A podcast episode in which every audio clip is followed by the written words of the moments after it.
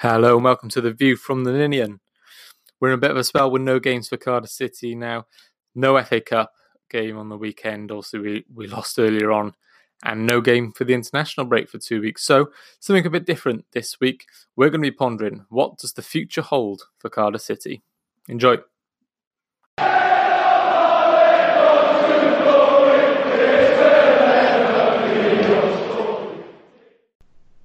I'm really excited this week to have two brilliant guests joining me. First of all, we've got the original View from the Ninian, Mr. Ben James. Hey, how's it going? Yeah, very well, thanks. How are you? Yeah, good, thank you. All good. Perfect. And we've got a special guest this week as well, Mr. Mark Carter. Hi, Scott. How's things? Yeah, good, thank you. Thanks for inviting me. No worries, no worries. Obviously, this week is uh, there's been a bit of a, a week since the game. We've got another two weeks until we play. How are you holding up?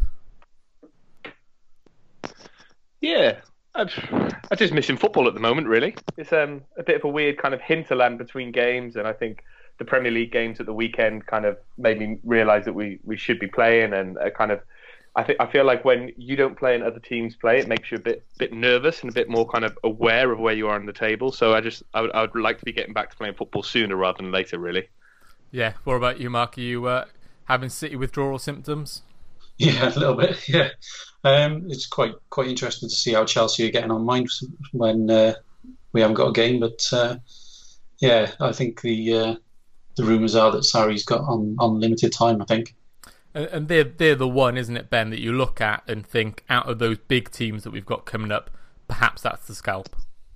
Yeah, I think so. You know, a, a home with a, I think it's basically sold out now, so it's going to be a, a, big crowd there. And I think there's there's two ways of looking at it really. Either Sarri's going to be gone and the players are going to kind of be pressure free, or they're going to want to get Sarri sacked, so they probably won't put in as much effort as they uh, might normally. And I think that's the one that we we've got to aim for three points there. Really, I mean, if we get three points there, then we can we can do anything over the last month of the season.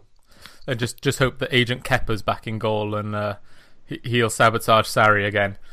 Yeah, with those uh, coconut wrists, I believe they are. That, that, that, kind of weak wrist that he had on the, on the penalty shootout and refusing to go off. It's uh, it's nice to see other clubs going through some drama. Obviously, this week we plan to talk about the future of Cardiff City and you know a few things post Warnock, the academy, that type of thing. But the big news that, that kind of circulated last night, the rumours, and it's been confirmed today, is that, that Aron Gunnarsson's leaving the club. And, and Mark, what, what's your reaction to that? Yeah, I was gutted really. I mean, Aron Gunnarsson's um, a player that I really enjoyed watching. Um, you know, he's, he's been here for eight years now, and he's he's seen us through uh, some good and bad times. And um, I think I think um, it's disappointing to see him go. Um, I know there's a lot of people saying that um, they don't like the way he's handled things and things like that, but I, I, think he's earned his chance to, to go where he wants really and, and, get the money that he wants and um, take it easy on his body for the rest of his career now. Yeah, and that's uh, uh, and Ben Mark mentioned there about he's been here the good times and the bad, and, and he really has, hasn't he? You know, he joined uh, almost eight years ago, and mm-hmm. he was with Mackay that first promotion, and went through the whole rebrand, and you know, some some dire times at the club, and you know, he is a modern City legend in my eyes. I mean, what do you think about? What's your view on Gunnarsson?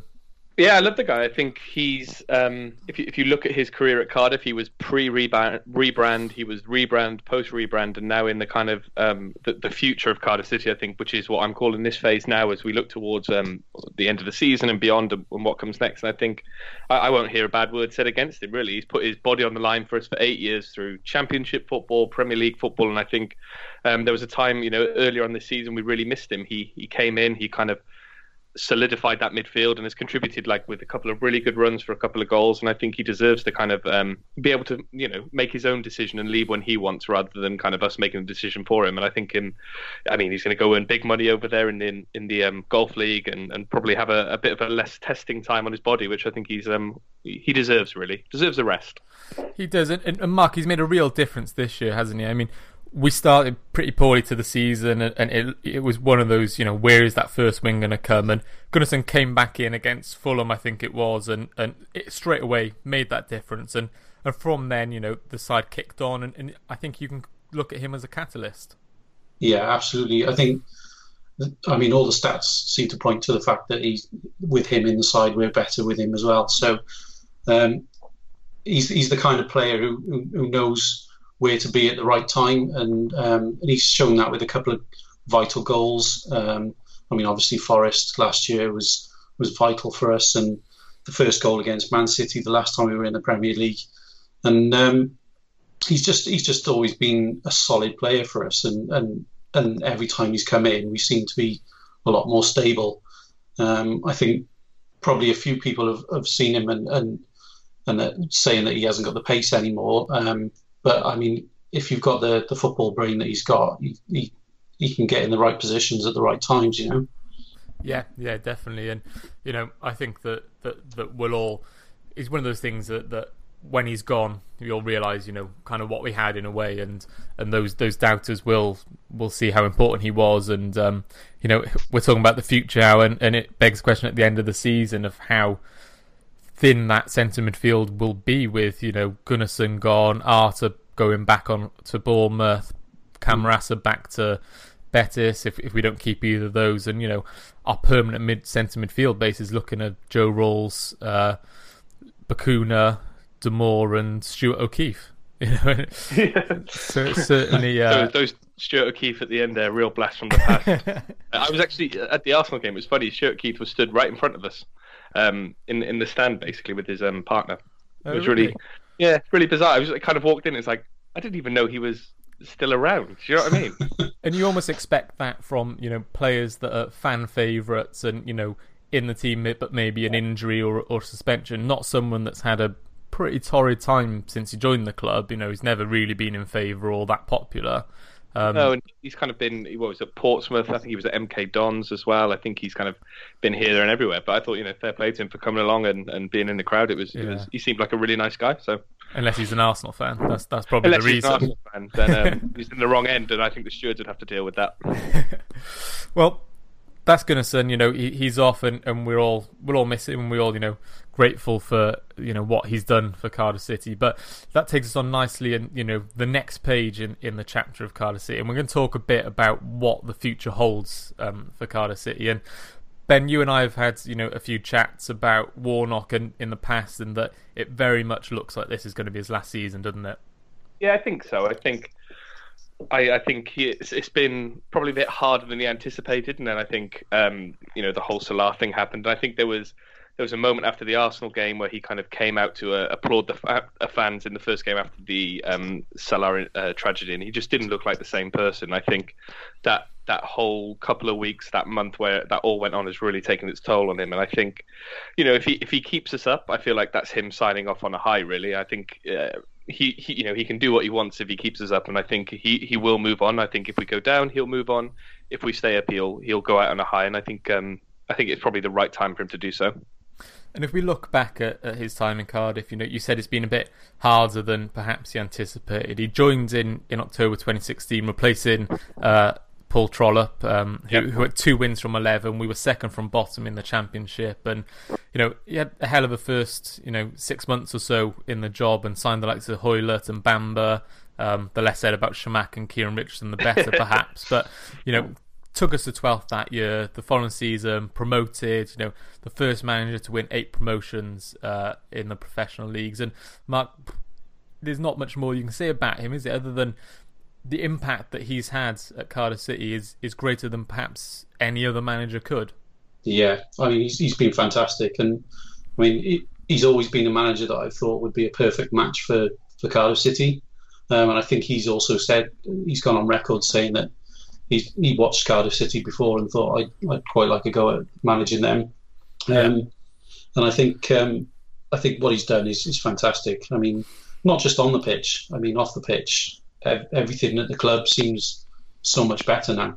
Um, I think I think the way the way he works, um, he gets everybody together as a unit, and uh, that includes everybody at, at the club and in sort of um, backroom staff and, and and everybody really around the club. Is it just feels like it's Cardiff City again. Yeah, and that that's the most important thing, perhaps, Ben, isn't it? You know, all the success on the pitch has been great, but when Warnock does leave, whoever comes in is coming into a club in a ten, a million times better state than than what Warnock found it in.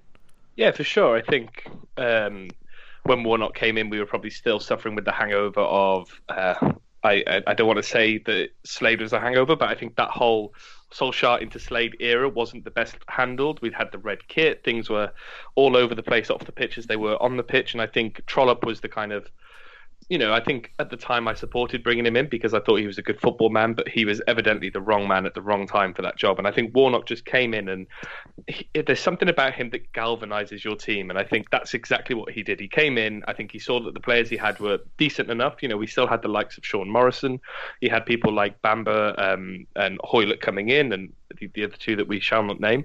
And I think he just, he took the club from a position where things were looking really bleak and has just taken it from strength to strength. And he's leaving it, I think, more united, um, more focused, and I think with a better kind of almost like football grounding that we had before. Because I think before that we were kind of rudderless, and I think he's just grounded us completely in in a way of playing football, and a way of being successful. And I think he he'll be going away and, and leaving that in a you know in a really good shape.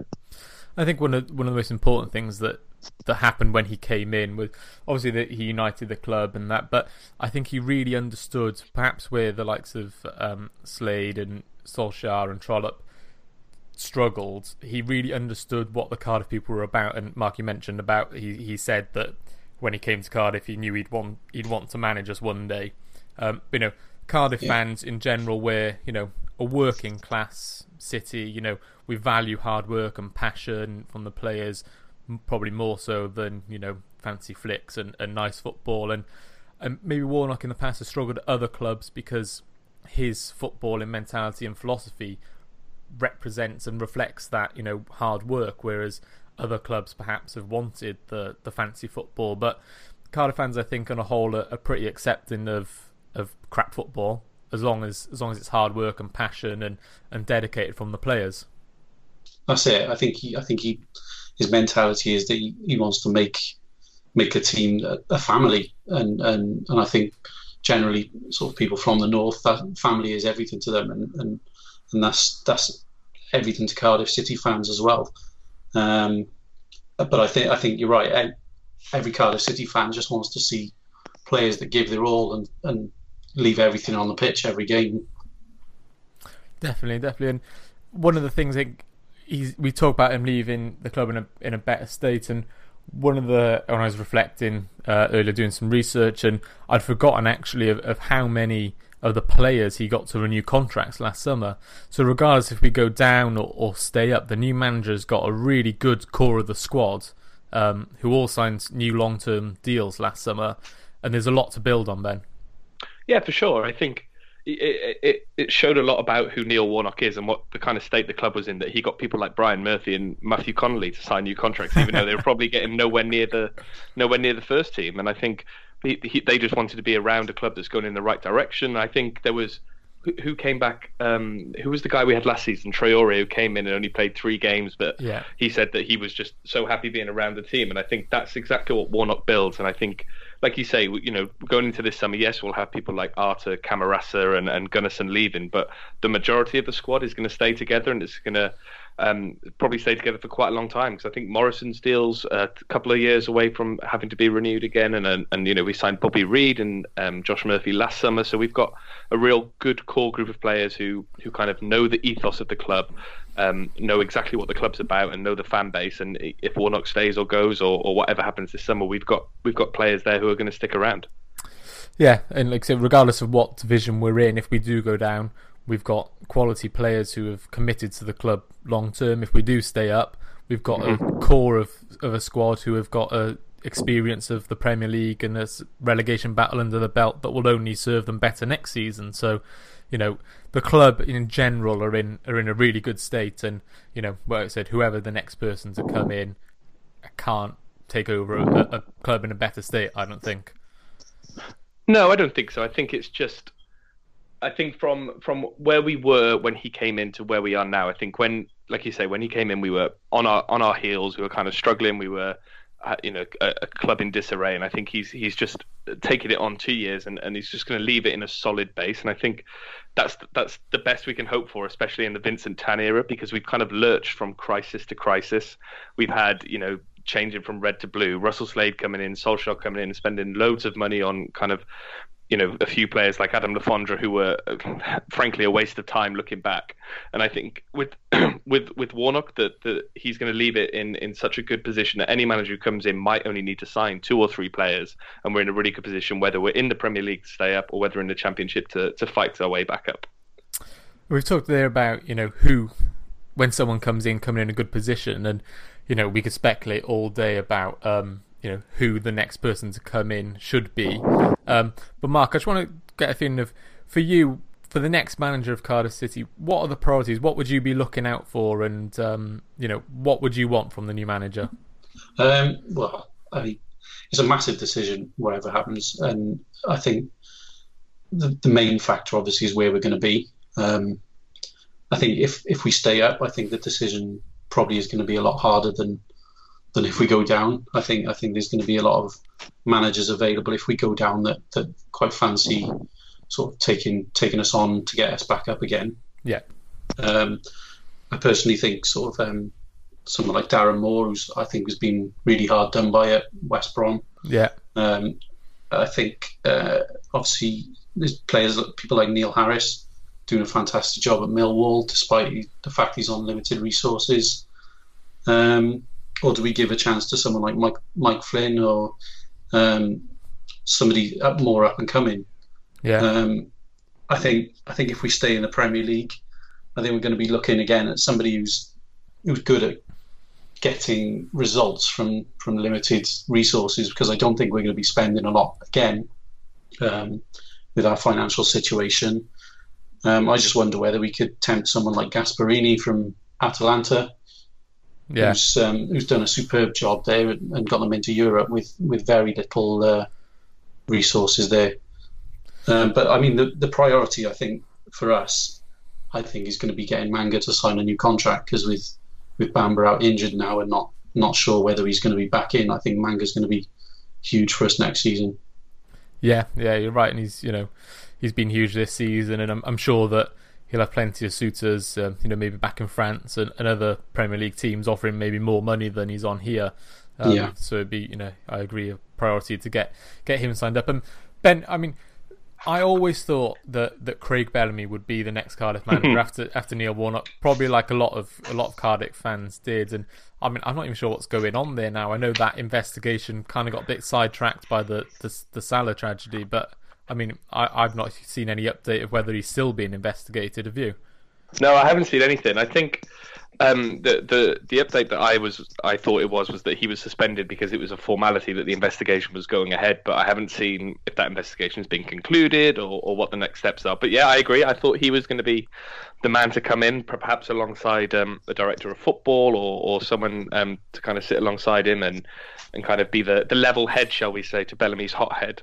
Um, but I thought, yeah, sure as hell that I thought Bellamy was going to be the man to take us forward. But um, I mean, that remains to be seen, right? Yeah, yeah, and it would certainly be be interesting. And what I would say about uh, Bellamy is that he, I think he would transform the club again in that I can't remember if it was this season or, or, last season that he was on Sky Sports doing a Cardiff game and, and was critical of of the um, the style of football that, that we were playing. Yeah. He, you know, even though he's an employee of the club, he very clearly has a way that he thinks football should be played, and you know he's been over and, and to Ajax academy and stuff like that, studying how they develop their club and their youth system, and I think he would he would try and bring that into Cardiff. For sure, and I think I, you know, I, I, I hear, um, I've heard rumours about the way he interviewed for Wales and a, a few conversations around that, and I, I, I, do believe that he's an absolute student of the game. I think he's very thorough in, in, what he does. He, he knows who his best players are, and he knows probably how to get the best out of them. And I think he knows almost a, a few years in advance who the next players who are going to be coming through are. And I think he's just the kind of person who wants to know what's going on in France, what's going on in Holland, and how can he apply elements of that to his game and how he's going to coach players. And I think it's it's uh, I think it's a, a, really good trait that he's outspoken. I think that if he came in, he would he would have a system in mind and he'd have a way that he wants to play. And I think as as much as it would be good football, I think it would be combative and, and passionate football, and it'd be the kind of football that we like, intermixed with that kind of um, sexier football, shall we say, than we play under Warnock. Yeah, yeah, and I think that that Bellamy, and we'll come on to the club as a whole, but the perhaps one criticism, and, and not criticism, but maybe a slight mark on, on Warnock would be that some of him his methods can be outdated, and we, you know, Benny, you've talked and be, spoken before about um, you know a director of football and a whole mm-hmm. recruitment mm-hmm. model and, and, and team and you know the likes of uh, Brighton in the Premier League or um, Brentford in the Championship have have put these whole analytical departments mm-hmm. and recruitment strategies beyond statistics and and Warnock, you know, our chief scout is is one of Warnock's mates. You know, yeah, um, uh, that's what I, you could see Bellamy bringing in, couldn't you? Transform the club that way as well. For sure, and I think uh, Warnock's approach to transfers is best summed up by how we signed Camarasa. We went to watch um, Bournemouth in a, a pre-season friendly, saw that Camarasa was playing for Betis and he looked good, and we, we made an offer for him. It was it was a bit of a stroke of luck, really. And I think I think if Bellamy is the kind of person who's going out to places already, like Holland and like Ajax, to see what they're going on, I think he'll have he'll be there taking notes on players who might be able to benefit him in the future, and he'll be forging those links with other clubs, which means that you can have those reciprocal relationships. So instead of going uh, you know, wildly swinging out there for loans, he can call up someone at Ajax where he knows they've got a really good academy and a really good kind of footballing brained players coming through and just say, you know, can we loan him for a year? Can we get him in for a year? And and it's more likely to come around that way. And I think that's an, a really important thing in, in, in modern day football. Glenn Loovens Mark II from the, from Holland. Exactly, sexy Dutch footballers. what, what, more could you want? And Mark, obviously, Bellamy's done his time in, in the academy, and you know, we'll come on to, to the youth network in Cardiff uh, later on in the podcast. But you know, educating those younger players of, of his style of play, and then you know, surely you'd see more young players coming through to the first team with, with Bellamy in charge. Yeah, I think so. Um, I I think um, I think unfortunately with the with the youth thing um, at the moment is, is we've gone through a period of restructure in, in that sense. And I, I, think it is going to be a little while until we start seeing sort of your Joe Ralls and, and players like that coming through to the first team again. Um, but I mean, there are players there. I mean, I think they're just um, maybe sort of a little bit too young at the moment to um, to break through. But but I think I think the future is good. I think the, the way we've set up now, I think I think it allows us to to um, create these players and and and um, and I, th- I, think we'll uh, we'll start seeing a few more come through now. I mean, you just got to look at Swansea. They, I think having an extended period of time at the top flight as well obviously helps your development because they play at a higher level. Yeah. Um, so I, th- I think we will we will see it.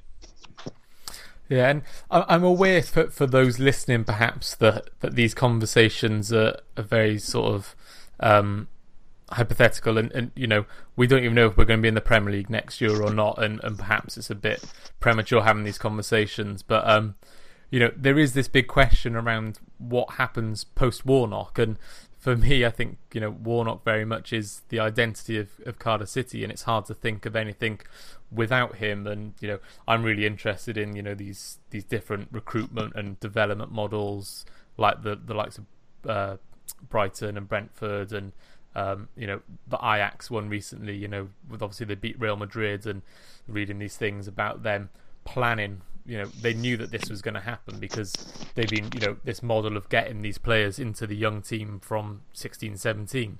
Um, and I think that in the modern age, probably clubs need to be a bit smarter about their recruitment than than they used to be. So, I mean, that's kind of a bit of context about you know these this podcast and you know how hypothetical it potentially is. But it's always good to have these discussions, Ben, isn't it, about you know the future and what could happen next. Yeah, precisely, and I think, especially in, in, in modern football, where you say that, wait, like exactly what you say, everyone's planning that far ahead, and I think if I think to be planning just a, couple of weeks or a couple of months ahead isn't enough anymore. I think a lot of clubs out there are looking at, at the start of the season. They're going, "This is what we do in Jan uh, in the summer. As soon as August comes around and that transfer window closes, it's on to January and it's on to the next thing." And I think if if we don't do that, then we're in danger of getting caught out. And I think you you need to create that succession plan, otherwise it'll just fall apart. Because I think if we if we're if we're in a position now where the club behind the scenes doesn't know perhaps that Warnock's going to quit or retire, there should be a kind of a contingency plan being put into place. And I think the, the thing is a prime example of, of that. Really, I think you know everyone's a bit. Why we announced Gunnarsson leaving now? Why is it announced now? It could derail our season. The club would have known about this probably from last summer, which means things won't be so upsetting when they do come around. And I think if you're if you're doing that behind the scenes, you should kind of be doing it in public as well a little bit to kind of ease the the, the pressures in that sense. Yeah, definitely. And one of the things, know that you before the podcast you, you spoke to me about, and, and we'll touch it now, it, it is the board. And you know, you're quite a strong believer, aren't you, that there should be a, a football person, so to speak, on the board. Yeah, I think uh, whether that's someone who exists on the board now who who's learnt quite a lot about football over the last couple of years. But I think one of the big problems and the biggest kind of seemingly differences between Malky Mackay and Vincent Tan, amongst probably a million things, but one of the most public disagreements was obviously over Andreas Cornelius. And I think as as much as Cornelius didn't turn out to be a good signing and it, it was a, a probably a, a failure in that sense, I think if if there had been a football person on the board who would have kind of tried to understand what Mackay was doing by signing a young player who was going to come in and probably you know could have been a striker for sort of five years down the line and, and grow into the role, then I think that would have eased the tensions a little bit. And I think that's what I think the club might have learned over the last couple of years. Really, with Warnock being there, they haven't needed someone on the board to be so football focused. But if Warnock goes, I think they're going to need to have someone on the board who is just a football brain, really, which is why I think the director of football role might work quite well because you just need someone in the boardroom who's going to understand transfers a bit better, who's going to understand the processes a bit better, and understand why we need to be scouting in certain regions and that kind of thing. And it it, it just eases the, the tensions really a little bit between management and board level because they have a, a better understanding of exactly what's going on and exactly what's needed and, and the thought processes that go behind it. Yeah, and, and looking at you know the current board and Mehmet Dalman and Ken Choo have, have done an unbelievable job, and you know particularly with the the uh, you know the Sala tragedy, they handled themselves you know with the utmost respect yeah. and dignity. Um, yeah. But looking looking through the boards, so you got Dalman, who's an investment banker, Ken Choo, who you know is a businessman, he's a CEO of of a luxury car dealer as well as at the City. Steve Borley's still there, obviously local businessman we all you all know quite well. Um, two pronunciations I'll probably get wrong here. Derek Chi Seng Chin, who who's a lawyer, and Datuk Marco Ronaldo Maria Caramella, Mario Caramella, sorry. Yeah, I didn't know we had a Ronaldo at, at Cardiff. um, I mean, he was born in Cardiff, but you know he's a successful businessman in Malaysia, and you know that board to me reflects Vincent Tan's you know pedigree as a businessman, not a not a football man. Mark, what's your view on that?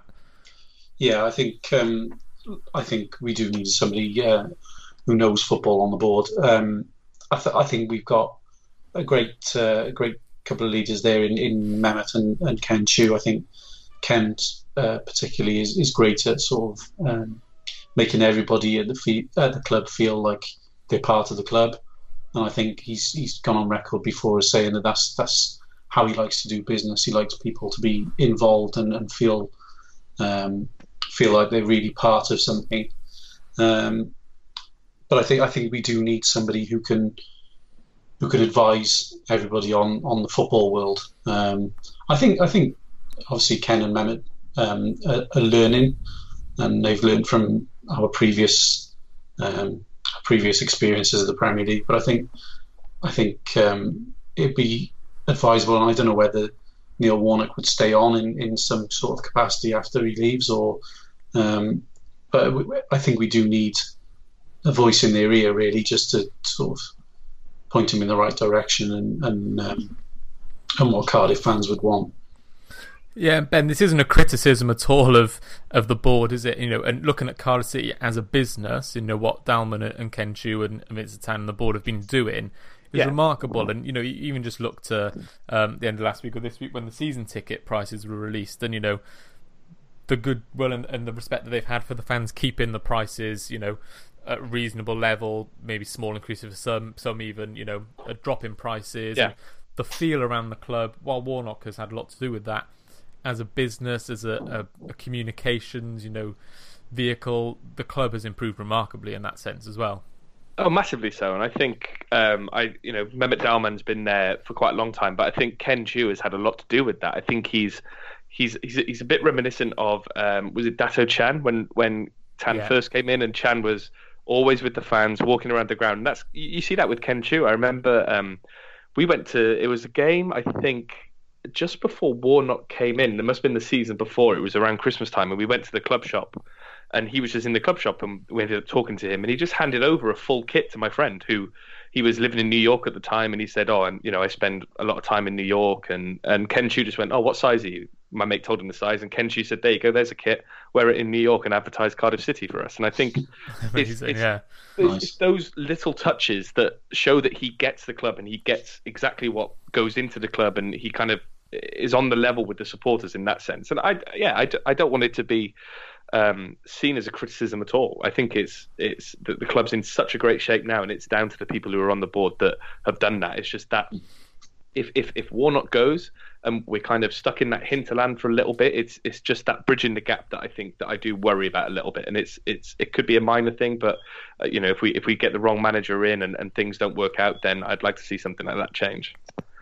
Yeah, and it, it might be Mark that that all of this this conversation and even the you know the focus on Cardiff's transfers is heightened being in the Premier League and comparing us to to the other 19 teams with bigger budgets and you know um, recruitment and stuff like that. Perhaps if we were in the Championship, there'd be less focus on this, and you know, almost the the scattergun approach that the Ben spoke of with the Camerata and stuff like that would be more acceptable. But when you start to compare to, you know, obviously the big guns, Arsenal brought in their head of recruitment after Wenger left, and Liverpool have this famed transfer committee.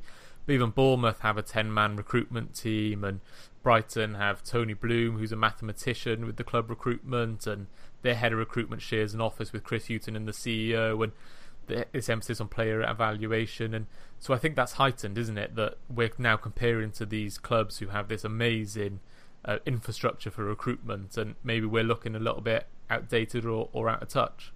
Yeah, and I, I think um, also the fact that we we got promoted a year earlier than we probably predicted. Um, at, at the start of um, this season, and um, I think um, yeah, I think I think it's just going to take us a bit of time to catch up, catch up really, because we seemingly were were on the slide. Um, I think, and since we came down from the Premier League last season, last um, last time, I think we were we were on a bit of a slide, and I think it's going to, just going to take us a bit of time to to recover from that. And I think um, Warnock and the board have been been great in getting us back back on an upwards curve now, and and we need to start looking at other clubs now and how other clubs are doing things and and how we can how we can improve as a club and and and make our stay in the Premier League a lot a lot longer.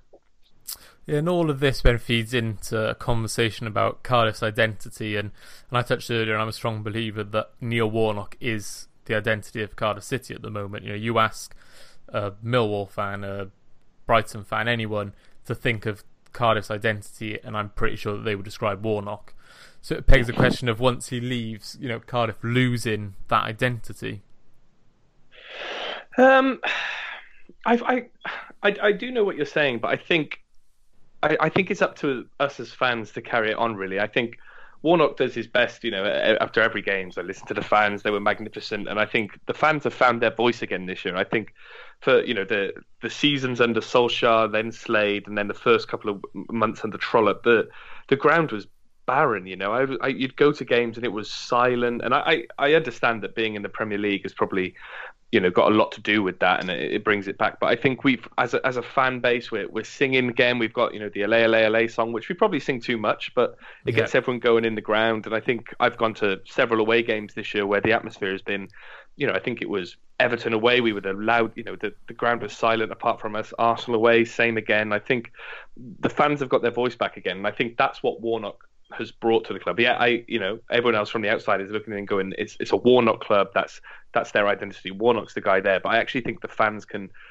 can take that on and, and become you know have their own voice again. And I think be known for the, the kind of the raucous atmospheres that we used to be known under um, Sam Hammam for. Yeah.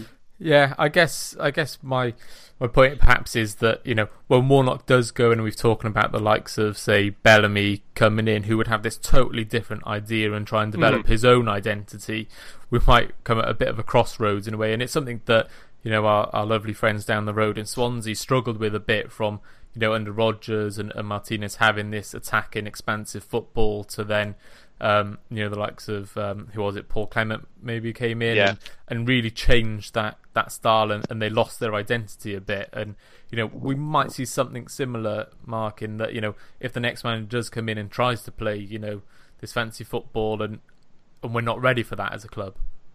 Yeah, I mean, I mean, I think if I'm honest, I, th- I think Cardiff has always had that identity, but I think um, I, th- I think Warnock reignited it in us. I think um, I think we've always always had that that style. The Cardiff style has always been the Warnock style, really. Yeah. Um, and I think he just reignited the fans and, and, and got everybody behind him again. Um, I think, yeah, I think I mean, I got no problems with Bellamy coming in because I think I think he knows exactly what Cardiff fans want and he knows he knows football, and I, I I would have no problems with him coming in because I think he would know exactly how to keep us on that line. Yeah, and this is the point with Bellamy as well is that throughout his career he's played for managers who maybe haven't played football that he agreed with. You know, Mackay at Cardiff, the, the football wasn't great. You know, at Liverpool he played for Benitez, who you know was a quite you know negative or, or cautious manager. Mark Hughes, you know, is hardly Pep Guardiola. Um, but and I think you're right there about Cardiff, and, and perhaps our identity is Warnock's identity as well, in, in that he just just awoke that again. Um, and you know, I was trying to think then about you know I'm 26. I've been going down Cardiff since about two or three, and uh, no, a bit older, three or four. Uh, I can't remember a manager playing particularly great football. Dave Jones was, was probably best in that sort of yeah, Bothroyd Chopra era, but yeah. you know even that wasn't was hardly Barcelona. You know there was still some some doggedness to, to that team, and, and I think you're right.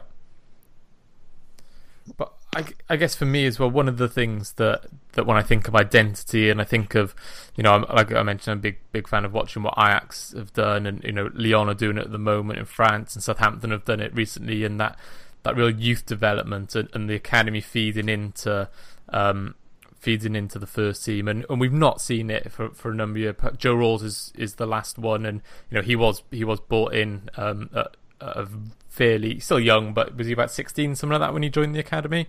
Yeah, I think he came across at sixteen from was it Aldershot? Aldershot, yeah, Aldershot. Mm. Was it was there him and one other, but I can't remember who the one other was from from Aldershot. Maybe I've, I've imagined that, but yeah, you know, before that, it seemed it seemed like we had a great little production line, wasn't it? You know, from you know when I was growing up, the likes of Earnshaw and um, people like that, then through to Gunter, Ledley, Ramsey, you know, Cameron Jerome came through the academy again, like Ralls at a, later date. But since Ralls, we've not really seen anyone, was it? Have we? You know, Mark Harris has has flirted now and then, but you know, is he good enough? I'm not sure.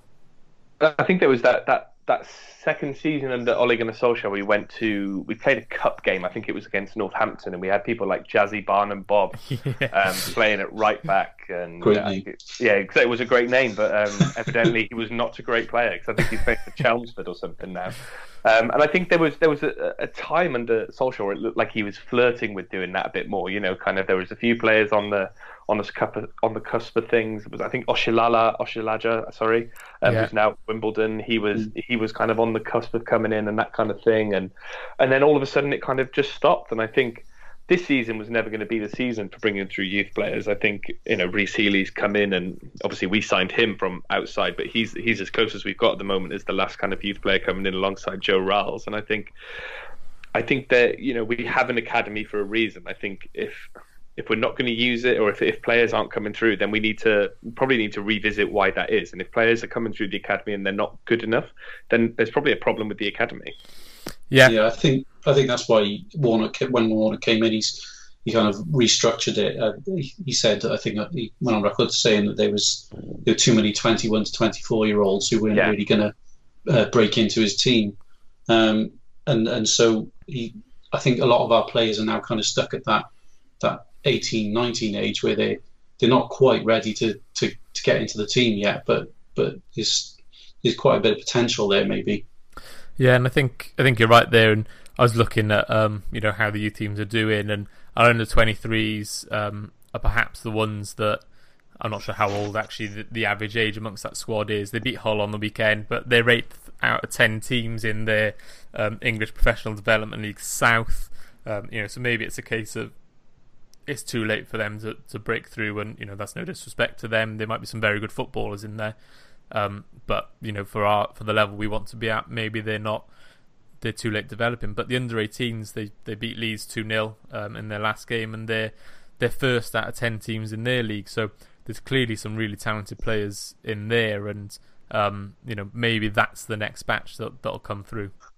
I, th- I think there's just a general, for me, from from uh, the last couple of years, there's a bit of com- confusion about the the the youth players and, and the players because Warnock has signed quite a few players who are quite young. You know, he signed people like James Waite, um, who's just coming up to 20 years old. He signed that guy from Ireland in January who's come in on loan, but they don't seem to get anywhere near the first team. And it's kind of, I think Warnock has got the right idea about reforming the youth teams, but he's also got a bit of a, a confusing approach himself to these these young players. I think if we're signing these youth players from outside, surely they, they should be special enough to come in to, to kind of even threaten the first team. But that's just an aside, really. I just I was just thinking about James Waite then because I know he, he came in I think over the summer or, or a couple summers ago and he's kind of not had a look. Was it Cameron Cox as well? Yeah, um, another another youth player who's come in and I think he's gone out on loan now and it's just a, it's confusing that we would sign all these youth players who then don't really go on to do anything. Yeah, especially, especially as soon as we've had a bit of a crisis at front as well, and yeah. a bit of crisis at right back, and, and, we haven't actually given them a chance and tried it. Um, I, I would have liked to have seen maybe maybe Cox or or um, I think uh, is it Isaac Davis maybe yeah. maybe just just having a go.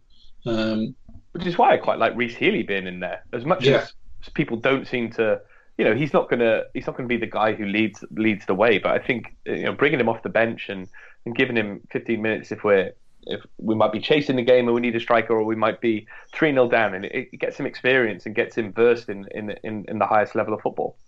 Yeah, I agree. And, you know, a lot of people uh, are in, you know, calling for Danny Ward all the time. And well, Danny Ward did, did pretty well when we needed him, but again, I don't think he's he's quite Premier League level. So I'd personally rather see Rhys Healey come on for 15 minutes and, and get that experience and benefit long term than than perhaps someone like Danny Ward. And um, it, it's a difficult in the academy, isn't it? And admittedly, I don't know about you guys. I don't watch too much of, of, of the academy games. I watch some some. Uh, some games on on the you know, Cardiff City TV, the highlights, so I don't have too much of informed opinion. But when I was going through the the squads list earlier, and um, obviously the there's the agent's two sons. What, what was the agent's name? Um, Mackay, oh, isn't it? Mackay, yeah, James and James Mackay's his son. His his son was there, and wasn't his other son there as well at one? Paul Mackay, is it? Yeah, I think yeah. so. They were both there, weren't they? Yeah.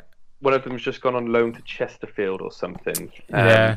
Window is, I mean, it's murky, isn't it? It is, but then Warnock's son's there as well. Martin Margotsson's son's there as well. It, isn't, isn't Bellamy's son in there as well? I think he, so, yeah. he, he, definitely used to be. I'm not sure he's still there, but yeah, he, he used to be. Is it Ellis? Ellis Bellamy's son? Yeah. Yeah. Uh, yeah.